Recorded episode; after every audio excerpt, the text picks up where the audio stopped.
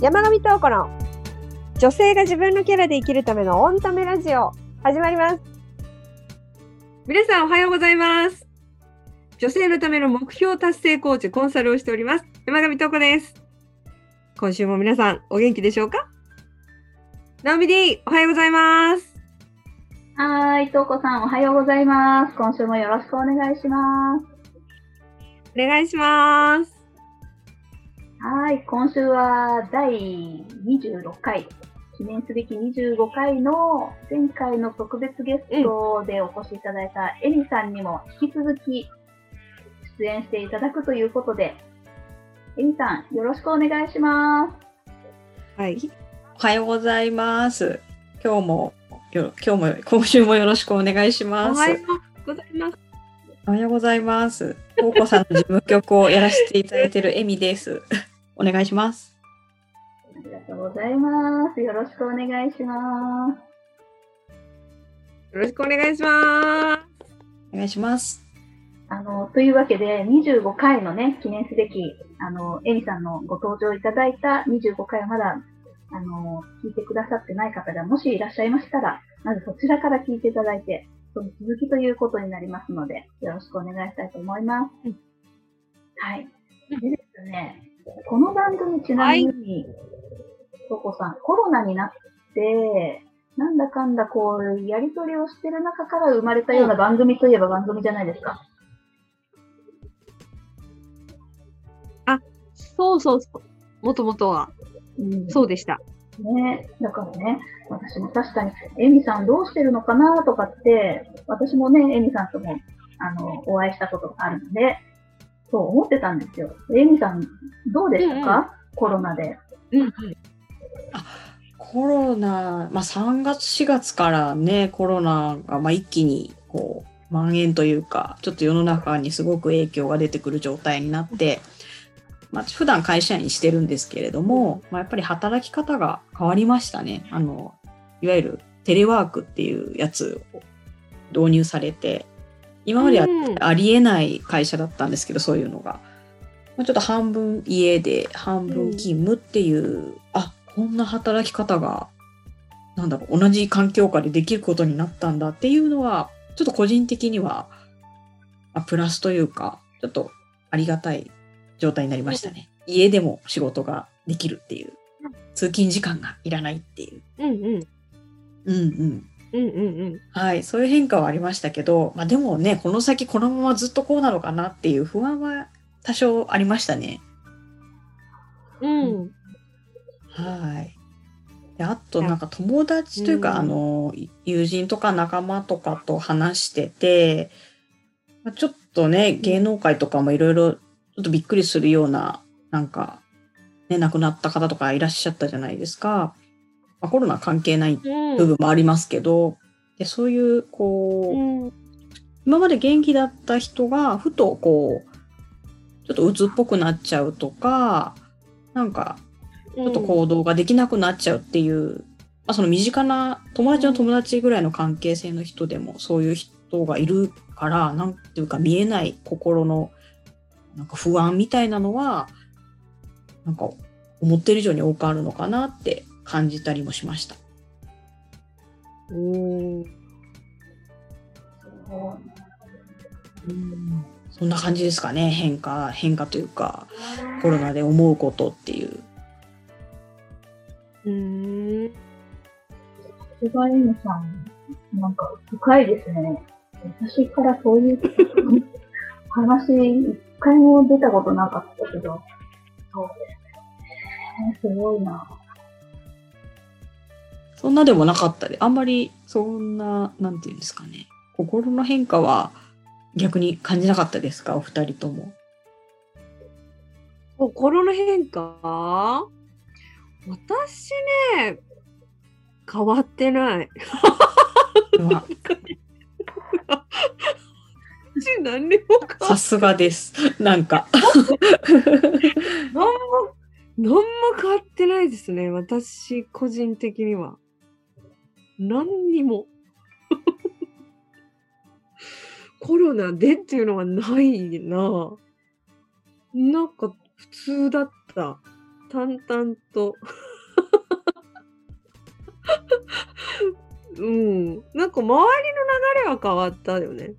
うん。周りの流れはすごい変わったなって思ったし、あこうやって、すごい、なんていうかな。流れ雲ってあるじゃないですか。すごいスピードで雲がファーって流れる。ああの感覚でした、見てて。うんで、なんかね、うーん、私の個人的な、だからその流れ雲がファーっていくっていう感じで、ずっとね、なんか見てた。で、見てて、思ったのは、あ、もう時代が、本当に、本当に時代が変わっていくっていう風にすごい、み、なんか流れ雲でイメージして、そう思った。なんか、うんとね、逆転しなくちゃっていう言葉が出てきたんですよね。あの、すごい抽象度高い話しちゃうけどごめんなさいね。なんか、あの、オセロが出てきたんですよ。オセロの、世界地図の上にオセロがバーって並んでるのね。今イメージしてほしいんですけど、バーって並んでいて、世界地図が白だったのに、黒に全部めくれる、めくれていくというか、パタパタパタパタってものすごいスピードで黒、黒になっていくっていうような映像が出てきたんですよ。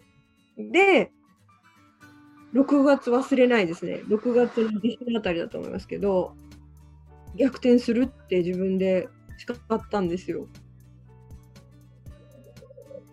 すごい勢いでそう流れ雲が流れて黒にひっくり返されていくこの世界を私は白にひっくり返すっていうのをなんか誓ったんですよね自分の中で。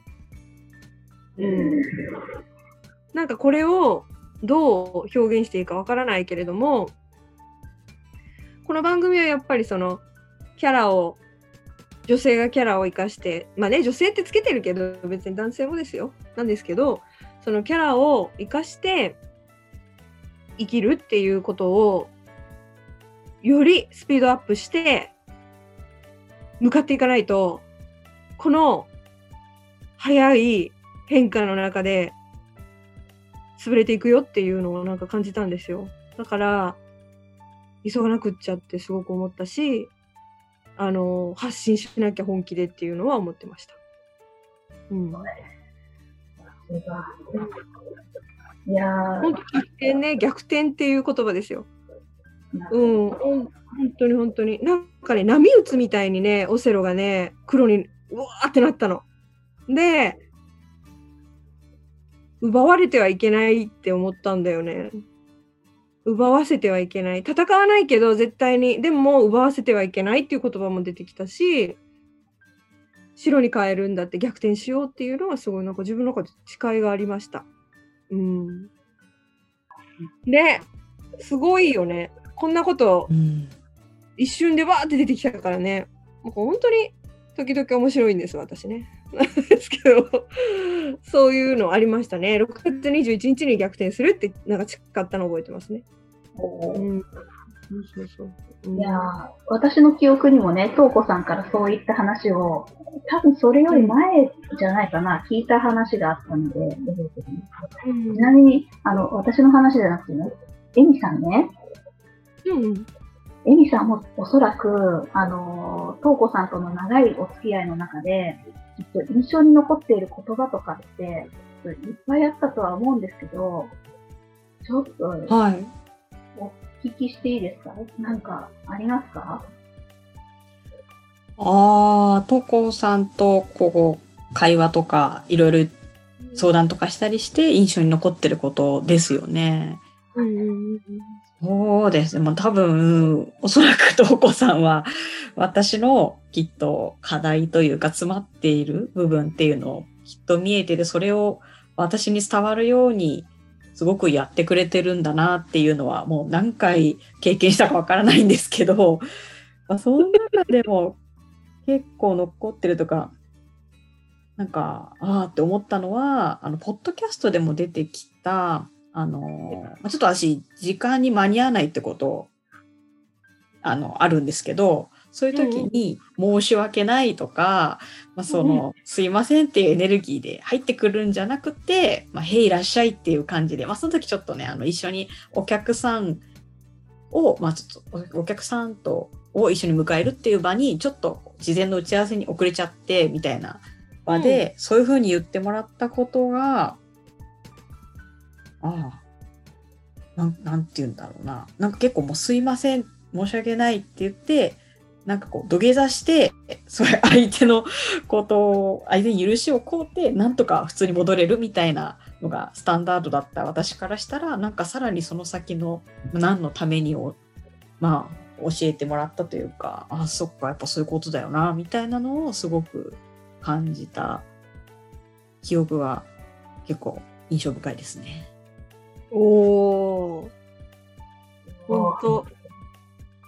すごいよね。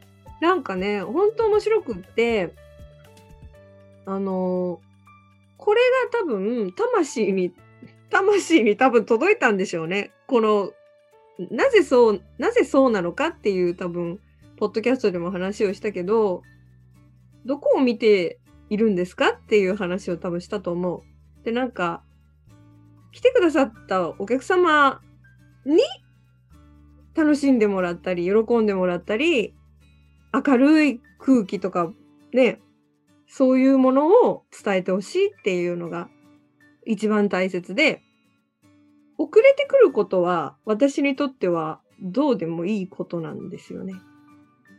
うん。だからそのいいエネルギーを発してほしいっていう。うん。なんかそれそれがあるんで、で、それがなんか、きちんと入ったところで、ユミさんは遅刻しなくなったんですよ。あそそう そうかな？そうかな？うん、あのでそのその話を最初はあんまり理解してなかったんですよ。はい。うん。あんまり理解してなさそうだなっていうのは思ったよね、最初は。きょとんとしてたっていうか、っていうのがあったけど、それを徐々に徐々にね、理解、多分腑に落ちていったあたりから遅刻がなくなりましたよね。うん。もちろんね、私の前だけじゃなくて、ずっと遅刻魔だったんですよ。そうなんです。そうなんです。本人から私が聞いてたんで、あの、私と関係ないところでも、ずっと遅刻する人だったんですよ。で、それがこう、直せないっていうことを何何度も聞いてたんですよね。でもそれがなんか、最近しないですよね。そう言われればそうかもしれないですね。えー、しないですよ、最近。うん。から、なんか私自信を持って言えるのは、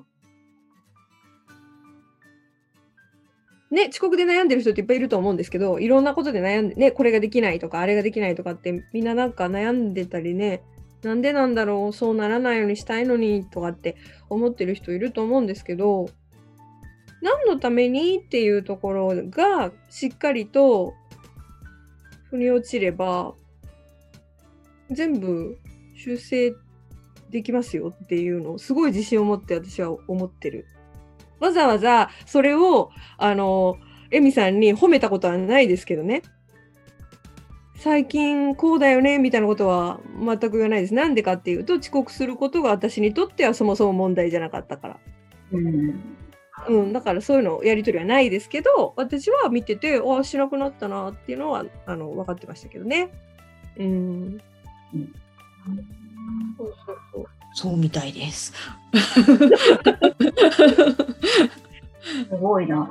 まあなんかね、きっと、とうこさんのなんていうかね、私は、なんだろう、心が現れるというか、おそらく、なん、なんか、やっぱ、受けるの違う話がポーンと降ってくることとか、そういう言葉をもらえることとかが、おそらくきっかけに何かのスイッチになったり、うん、自分の心が変わったり、何かしら影響があるんですよね。なんか、うん、そううんそう思いました。うんうんうんうんうんうんうん。本当でもあの、ナオミ D が最初に私はそういうところがあるから、オンタメ話した方がいいですよって、話をした方がいいって言って持ってきてくれた話なんですよね、やっぱこれは。うんうん。で、やっぱちょうど私自身もそれをなんとなく感じてて、言われてないけれども、本当に始めようとしてたんですよ。一人で。なんかその、インターネットラジオをやろうかなっていうので、各社いろいろ見てはいたので、どれにしようかなみたいなのは思ってたんですよね。うん。っていうそのタイミングで言われたから、多分、で、近くにいて、一緒にこう、こうやってね、お仕事してる2人が同じことを言うってことは、何かやっぱりそこにね、私のミッションがあるんだろうなっていうのをちょっと思いましたね。うんじゃあ、せっかくなのでね、こういう機会もあんまりないので、改まって。うん。エミさんから何か、こう、トウコさんに改めて聞きたいこととかあったりしません？そうですね。改めて、まあ、細かい話だと結構こういう時はどう見えてんだろうとかいっぱいあるんですけど、うんうん。最近特に気になるというか聞いてみたいなと思うことは、うんこうちょっと2つあるんですけど、まあ、あの時間が許すんだったら2つあのお教えていただきたいんですけど、どうぞどうぞ。はいい。いですか？一つ目は、本当に相手の話を聞くってことうん。言葉にするとちょっとなんか普通に聞けばいいじゃんっていう話だと思うんですけど、うんうんうなんんていうかうん。なんかトウコさんはさらにそのなんなんだその奥にあるものがこう伝わって見えてるのかなっていう印象があって。うんうんそれって何ですかね。なんかどういううん。こう感じなんですかって言ったらふわっとしてるんですけど、そうそううん私もなんか人の話をもっと本当にこの人は何を伝えようとしてんだろうっていうのは、まあ、知りたいし、知った方が本当にこう意図を汲み取ってそれに対する答えができるのでコミュニケーションとしてもいいものができるのかなと思うんですけど、うん。なんかその投稿さんほど見えてない感覚があって、まあ、それはもうちょっと経験の賜物とも思うんですけどもなんかここをこう意識してるというかうん。うん何ですかね。着目ポイント。うん。なんか言葉にするのであればどういう感じでうん意識されてるのかなっていうのが聞いてみたい。うんあのね、う んとりあえず自分のことは、自分がどうかっていうのは横に置いてます。自分、うんうんと、自分が、なんていうかな。自分はその人にとってサブキャラだと思ってるんですよ。はいわかりやすく言うと。その人の人生にとって私ってサブキャラでしかないんですね。だ結局このおあのポッドキャストやっててもオンタメやってても私が発信してても私はそれを聞いてくださってる皆さんからするとサブキャラなんですよ。私がその人の人生の主役になることはないですね。だからそれを十分、十分、あの、分かってる。っていう状態で、人の話を聞いている。はいうん。あの、今の直接的な、一番使いやすい、イメージしやすい答えはそれ。なるほどうん。サブキャラ。影響を与えてやろうとか、うんうんその人との関係性の間、なんていうかな、その場において自分が目立ってやろうとか、自分が得してやろうとか、自分にとってのメリットは何だとかっていうことは一切考えないっていうことですかね。うーん。ど。どう思われるとかっていうのの方が一番わかりやすいのかな。これを言っちゃうとどう思われるんだろうとかっていうのはもう一切ないですかね。うーん。関係ないよねっていうのがあのあるんですよすごい。その人のことすごい大事に見てるよ。見てるけど大事な存在だと思って見てるけどそこに私は関係ないっていうのが常にあるんですよ。うん。なんかちょっと言い方が冷たくき聞こえちゃうかもしれないけど私は関係ないって思ってます。いつも。なんかそれがその人その人が主役だからっていうそうすると聞こえてくるものがあるんですよ。あのなんかつながってくるんですよね。その人の深いところから自分の子に伝わってきてなぜか涙が出たりとか本当はこうなんじゃないのかなって多分その人よりも先に気づいてしまったりっていうことはありますかね。う、うんん。なるほど。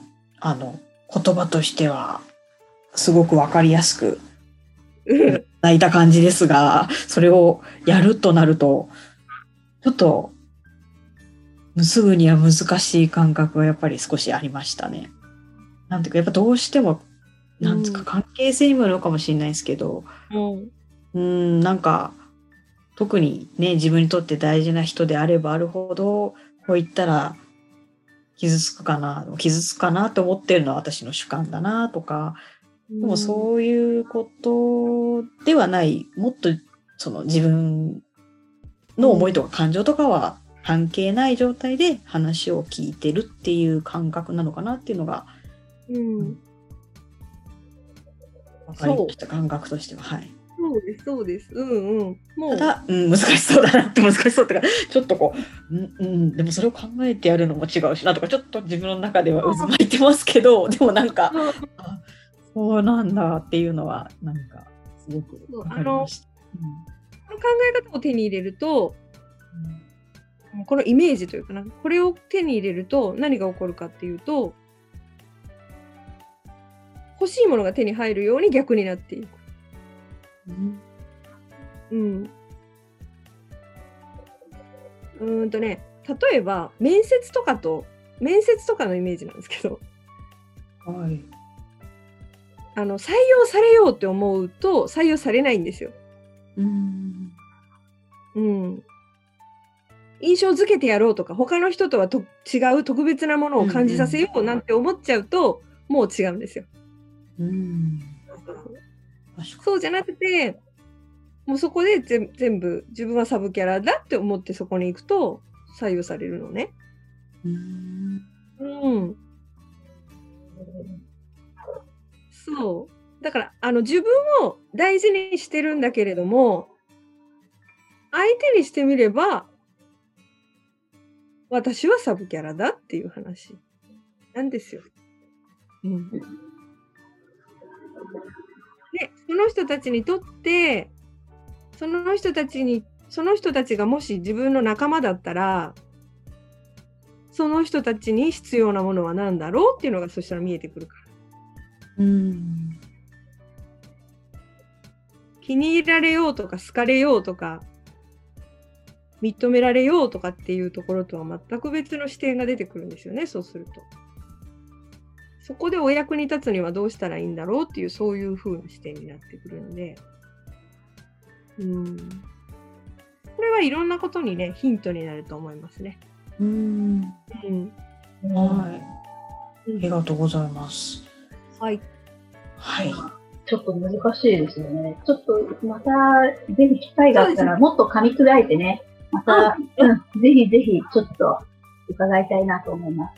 あのー二つ聞きたいことがあるっていうことなんですけど、ちょっとまた長くなりますので、すみません。そうだよはい、すみません。そうだね。一回、一回気すごいになる気にそうですね。気になるそれもう一個なんだろう。気になるもう一個をですね、はい。あの、この次回配信になるか、またいつになるか、ちょっとまた、あの、させていただきますけど、もう一回、エミさん、いいですか？あの、別の回で聞かせていただくっていうことで。